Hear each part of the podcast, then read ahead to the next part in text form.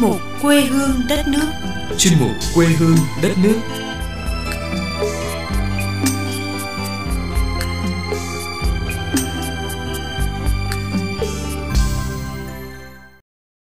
Xin kính chào quý vị và các bạn. Rất vui được gặp lại quý vị và các bạn trong chương trình Quê hương đất nước của Đài Phát thanh Truyền hình Hải Dương. Trong phần đầu sẽ là những thông tin du lịch chúng tôi vừa cập nhật. Tiếp đó mời quý vị và các bạn cùng chương trình khám phá Vịnh Pá Khôm, Pha Mu của tỉnh Lai Châu. Ngay bây giờ sẽ là nội dung chương trình.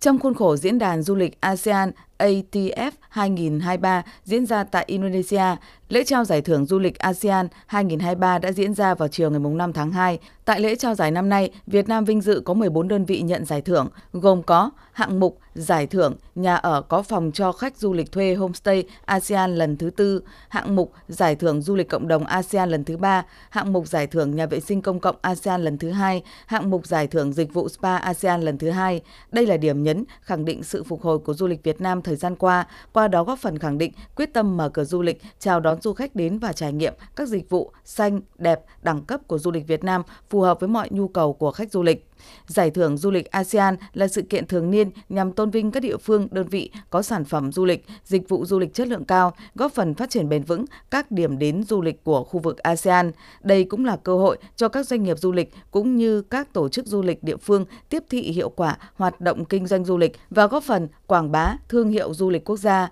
ATF 2023 đã được tổ chức từ ngày 2 đến ngày 5 tháng 2 năm 2023 tại thành phố văn hóa của Indonesia với chủ đề ASEAN hành trình tới những điểm đến tuyệt vời. ATF 2023 là sự kiện thường niên lớn nhất được tổ chức luân phiên giữa 10 thành viên Hiệp hội các quốc gia Đông Nam Á ASEAN, tạo không gian hợp tác để thúc đẩy khu vực này trở thành một điểm đến du lịch hấp dẫn trên toàn cầu. Ngày 8 tháng 2, Ủy ban Nhân dân tỉnh Đắk Nông đã tổ chức buổi làm việc với các chuyên gia tư vấn xây dựng và phát triển công viên địa chất toàn cầu UNESCO Đắk Nông nhằm chuẩn bị cho việc tái thẩm định danh hiệu công viên địa chất toàn cầu UNESCO Đắk Nông trong thời gian tới. Cuộc họp đã được nghe các ý kiến phân tích tư vấn của các chuyên gia về việc điều chỉnh 44 điểm di sản trong 3 tuyến du lịch thành 41 điểm, điều chỉnh thứ tự một số điểm tham quan cho phù hợp với lộ trình, thay đổi bổ sung một số điểm mới như hồ sen tại xã Nâm Đia, nhà may mắn huyện Crono, thác Lưu Ly huyện Đắk Song, trang trại ca cao huyện Đắk Minh. Trên cơ sở trao đổi, các chuyên gia đã đưa ra nhiều phương án khắc phục những hạng mục công trình chưa phù hợp tại các điểm di sản, nhất là phương án khắc phục dự án đầu tư tại điểm số 8 núi lửa Nâm Kha thuộc huyện Crono. Đại diện tỉnh Đắk Nông cho biết, công tác tái thẩm định danh hiệu công viên địa chất toàn cầu UNESCO Đắk Nông lần này có ý nghĩa quan trọng đối với tỉnh Đắk Nông. Do đó, các địa phương, sở ngành cần nhận thức rõ từng phần việc liên quan, tiếp thu những ý kiến tư vấn của các chuyên gia, nhanh chóng có phương án phù hợp trong việc khắc phục, sửa chữa, đầu tư, nâng cấp, xây dựng cơ sở vật chất, hạng mục tại các điểm di sản theo tiêu chí của UNESCO để sẵn sàng phục vụ cho công tác thẩm định danh hiệu công viên địa chất toàn cầu UNESCO Đắk Nông diễn ra vào tháng 7 năm 2023. 2023. Công viên địa chất Đắk Nông được công nhận là công viên địa chất toàn cầu UNESCO Đắk Nông vào tháng 7 năm 2020 với chủ đề chính là xứ sở của những âm điệu. Đắk Nông đã xây dựng được 3 tuyến du lịch công viên địa chất với 44 điểm di sản. Từ khi được công nhận đến nay, công viên địa chất toàn cầu UNESCO Đắk Nông đã thu hút sự quan tâm của các cơ quan truyền thông, doanh nghiệp du lịch, du khách trong và ngoài nước. Tuy nhiên, do ảnh hưởng của đại dịch COVID-19, nhiều tiềm năng, giá trị di sản trong vùng công viên địa chất chưa được khai thác, phát huy tương xứng, nhiều điểm di sản xuống cấp hoặc không còn phù hợp.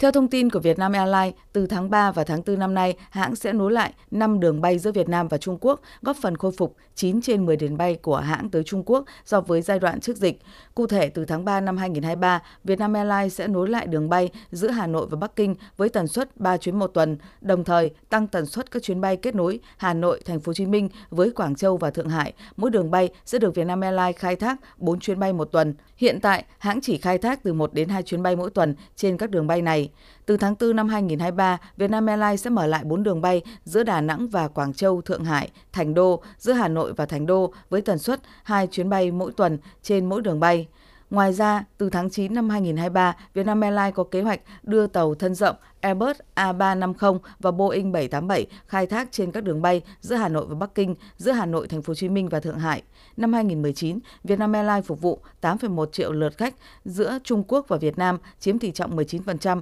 tổng số lượng khách Vietnam Airlines và nằm trong top 3 thị trường có số lượng khách hàng lớn nhất của hãng. Chuyên trang về du lịch Traveler của Australia mới đây tiếp tục xếp hạng Lào trong 25 điểm đến du lịch hàng đầu đáng để trải nghiệm trong năm 2023. Trước đó vào cuối năm 2022, lần lượt CNN, National Geographic và Telegraph đều đưa Lào vào danh sách những điểm đến du lịch hấp dẫn nhất. Nhận xét về du lịch Lào, chuyên trang Traveler bày tỏ ấn tượng với phong cách dễ sống khi ở Lào, tiếp đó là vẻ đẹp về văn hóa của thành phố di sản Luang Prabang hay như là thị trấn du lịch Vang Vieng với nhiều hoạt động du lịch khám phá và thủ đô Viêng Chăn đầy sôi động. Chuyên trang này cũng đánh giá việc Lào đưa vào vận hành tuyến tàu cao tốc nối liền thủ đô Viêng Chăn với các tỉnh phía Bắc đã rút ngắn thời gian di chuyển của du khách tới các địa điểm du lịch nổi tiếng của Lào như Vang Vieng, Luang Prabang và Audomsay. Nhiều chuyên gia du lịch cho rằng với việc Trung Quốc mở cửa trở lại, ngành du lịch Lào sẽ đón lượng lớn du khách Trung Quốc trong thời gian tới. Mới đây, Bộ Thông tin, Văn hóa và Du lịch Lào đưa ra mục tiêu đón ít nhất 1,4 triệu du khách quốc tế đến với Lào trong năm 2023. Bên cạnh đó, thông qua cuộc vận động Người Lào du lịch Lào, Bộ này cũng kỳ vọng sẽ thu hút 1,2 triệu lượt khách du lịch nội địa trong năm 2023. Theo thống kê của Bộ Thông tin, Văn hóa và Du lịch Lào, có tổng cộng hơn 1,68 triệu lượt du lịch Lào trong năm 2022 tương đương với 85,5% kế hoạch năm tạo doanh thu khoảng 219 triệu đô la Mỹ, trong đó có 1,06 triệu lượt khách du lịch là người Lào, đạt 97,2% kế hoạch và 644.756 lượt khách du lịch quốc tế, đạt 71,63% kế hoạch. Việc liên tiếp các tổ chức truyền thông quốc tế có uy tín đưa Lào vào danh sách những điểm đến hấp dẫn trong du lịch năm 2023 được kỳ vọng là một trong những yếu tố giúp cho ngành du lịch Lào sớm phục hồi sau dịch COVID-19. Tuy nhiên, mặc dù chính phủ Lào xác định phát triển du lịch là một trong những ưu tiên hàng đầu trong phục hồi kinh tế, nhiều ý kiến cũng cho rằng ngành du lịch Lào cần cải thiện chất lượng dịch vụ, đa dạng hóa các sản phẩm du lịch để đáp ứng nhu cầu và kỳ vọng của khách du lịch, qua đó có đóng góp thiết thực cho nền kinh tế.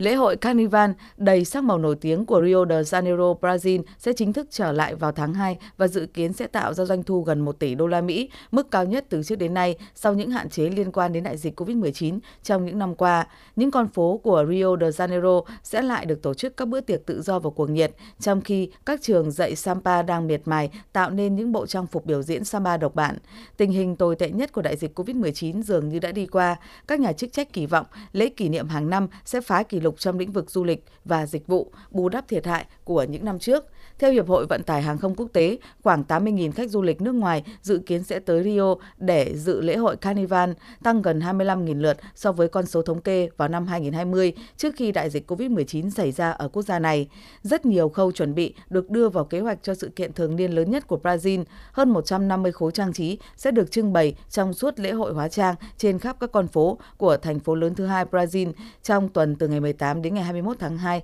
và lễ hội sẽ kéo dài trong suốt tháng 2. Rio Carnival là lễ hội văn hóa lâu đời, lần đầu tiên được tổ chức vào năm 1723. Tâm điểm của lễ hội là màn diễu hành sôi động của các vũ công samba trong trang phục lấp lánh sắc màu. Ngoài ra, trong khuôn khổ Carnival còn có cuộc tranh tài giành danh hiệu vô địch giữa các trường dạy samba trong thành phố. Đấy cũng là một chương trình hấp dẫn với các biên đạo múa xuất sắc, những bộ trang phục rực rỡ gợi cảm cùng với những đoàn xe diễu hành đầy mê hoặc trong không gian âm nhạc sôi động.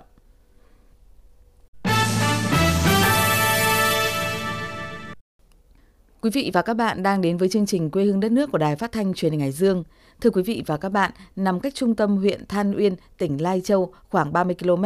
thuộc xã Pha Mu, bên trong lòng hồ thủy điện Bản Chát, vịnh Pá Khôm được ví như vịnh Hạ Long thu nhỏ của miền Sơn Cước Tây Bắc – Thời gian qua, Vịnh Pá Khôm đã và đang trở thành điểm đến hấp dẫn, thu hút du khách gần xa bởi vẻ đẹp hoang sơ, thiên nhiên hùng vĩ độc đáo, thưởng thức những món ăn do chính bà con nhân dân tự tay nuôi trồng và chế biến, thưởng thức những điệu múa, điệu xòe của các cô gái người Mông, người Thái ở nơi đây. Hãy cùng chương trình khám phá Vịnh Pá Khôm, Pha Mu của tỉnh Lai Châu. Đến với Vịnh Pá Khôm, du khách sẽ được đắm mình trong cảnh sắc thiên nhiên vô cùng kỳ vĩ, nguyên sơ, tinh khôi đến diệu kỳ. Nhờ sự kết hợp giữa những ngọn núi đá vôi cùng với thảm thực vật phong phú, sừng sững bên mặt hồ đã tạo nên một bức tranh thiên nhiên êm đềm, chiều lòng bất cứ du khách nào khi đặt chân đến nơi đây. Bên cạnh vẻ đẹp tự nhiên của Vịnh Pá Khôm, nơi đây còn có khí hậu mát mẻ, trong lành, phong cảnh hữu tình, không gian yên tĩnh. Nhờ vậy, Vịnh Pá Khôm đã trở thành điểm du lịch độc đáo với sự kết hợp hài hòa giữa núi rừng, sông nước tạo cho du khách có thể thoải mái tận hưởng, hít hà bầu không khí trong lành. Đặc biệt, với làn nước xanh biếc nằm ẩn mình giữa những cánh rừng xanh bạt ngàn sẽ giúp cho du khách có thể bơi lội, tắm mát, chụp ảnh check-in. Du khách còn có thể tự tay chèo thuyền kayak hoặc thuê thuyền máy, bè nổi du lịch để dạo chơi trên mặt hồ trong xanh phẳng lặng. Sau khám phá vẻ đẹp của vịnh, du khách còn được thưởng thức những món ăn do chính bà con nhân dân tự tay nuôi trồng và chế biến, mang đậm đà bản sắc văn hóa dân tộc Thái, dân tộc Mông như cá nướng, pa pỉnh tộp, cá lam sồm é, mầm rẽ ống tre, dê nướng tảng, nậm pia, dê núi pá khoang, mọ vịt, vịt cổ xanh pá khôm, gà sấy, canh gà gừng, gà bản địa Huế Bắc, sổng phát, thịt pho, lợn cắp nách bản chít, nộm rau rừng, da trâu nướng, da trâu muối chua và một sản phẩm không thể thiếu đó chính là mật ong pha mu, sản phẩm ô cốp đã đạt tiêu chuẩn 3 sao. Cảm giác sẽ thật là thi vị khi được ngồi nhâm nhi uống cốc trà pha mật ong pha mu trên bè nổi, du lịch ngắm vịnh Pá Khôm hay thưởng thức những điệu múa, điệu xòe của các cô gái Thái, hòa mình trong tiếng khèn, tiếng sáo, vũ điệu của các chàng trai, cô gái Mông đến từ hồi Bắc từ Vịnh Pá Khôm, du khách cũng có thể xuôi dòng để thăm thủy điện Bản Chát, ghé thăm làng cá Thẩm Phé ở xã Mường Kim, thưởng thức ẩm thực Tây Bắc trên sông hay rẽ về hướng đầu nguồn sông Nậm Mu để lên với Bản Chít, Bản Khá, xã Pha Mu ngắm phong cảnh sơn thủy hữu tình, núi rừng thơ mộng. Điểm đặc biệt ở Vịnh Pá Khôm là vào mùa khô, thời tiết là mặt hồ êm ả. Ngoài ra, du khách còn được khám phá quần thể hang động, pu cay, pá khôm, đỉnh Sơn Ngưu, ngọn Tinh Tinh hay check-in bên đồi macca với cung đường vô cùng lý thú và hấp dẫn đã làm say đắm biết bao lòng người khi đến đây. Hiện nay, Vịnh Pá Khôm đã và đang trở thành điểm đến lý tưởng cho các bạn trẻ ưa du lịch khám phá. Cùng chèo thuyền tham quan, tận hưởng hay cùng nhau cắm trại một đêm bên hồ nước trong xanh và ngắm trọn Vịnh Hạ Long thu nhỏ giữa thiên nhiên hùng vĩ chính là trải nghiệm vô cùng xứng đáng, không thể bỏ qua khi đến nơi đây. Vịnh Pá Khôm đã và đang trở thành điểm đến hấp dẫn, không thể bỏ qua khi đến với mảnh đất than uyên của tỉnh Lai Châu.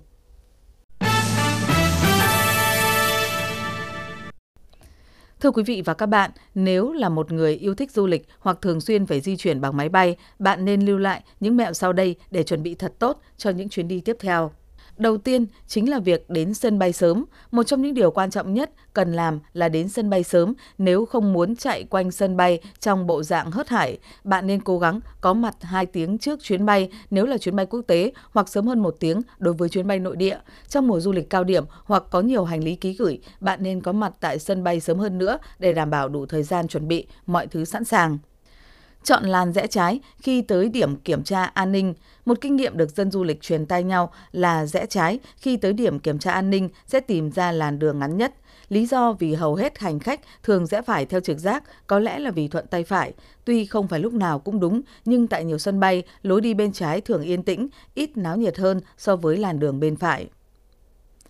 Chụp hình nơi đỗ xe, hành lý, thẻ lên máy bay. Mục đích chụp hình là để ghi nhớ nơi đỗ xe nhằm tránh rắc rối có thể xảy ra khi bạn trở về. Hoặc nếu hành lý bị thất lạc hay mất mát, bạn có thể cung cấp hình ảnh cho nhân viên hàng không, giúp họ xác định chính xác hơn hành lý cần tìm kiếm. Thẻ lên máy bay sẽ dễ dàng hơn và nhanh hơn khi bạn cần đưa ra cho nhân viên hàng không qua hình ảnh đã chụp ở trên điện thoại thay vì khiến cho người khác phải chờ nếu cần truy cập mạng khi kết nối Internet chập chờn. Một số hãng hàng không cũng yêu cầu cung cấp chụp ảnh thẻ lên máy bay để cập nhật dặm thưởng và chương trình khách hàng thân thiết.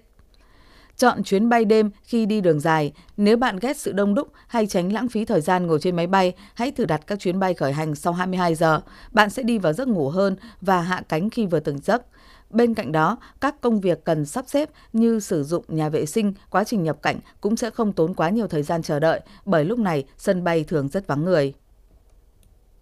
Hạn chế tối đa các phụ kiện đeo trên người. Theo quy định khi qua cửa an ninh, hành khách sẽ phải bỏ phần lớn đồ đeo ở trên người ra như áo khoác, thắt lưng, kính, đồng hồ trang sức, ví và giày. Vì thế bạn nên lựa chọn trang phục và phụ kiện đơn giản hết sức có thể để dễ dàng cởi ra và đeo vào một cách nhanh chóng. Hạn chế đi những đôi giày phải buộc dây hoặc bốt cao cổ hoặc đeo quá nhiều trang sức, phụ kiện. Ngoài ra những hành khách từng bị tai nạn hoặc phẫu thuật cố định xương bằng đinh cũng sẽ phải xuất trình giấy chứng nhận của bác sĩ hoặc cơ sở điều trị khi đi qua cửa an ninh. Bạn có thể hỏi các nhân viên hãng bay, phòng vé hoặc đại lý về thủ tục này khi đặt vé máy bay. Quý vị và các bạn thân mến, chương trình Quê hương đất nước của Đài Phát thanh Truyền hình Hải Dương xin được kết thúc tại đây. Cảm ơn sự chú ý đón nghe của quý vị và các bạn. Xin kính chào tạm biệt và hẹn gặp lại trong những chương trình lần sau.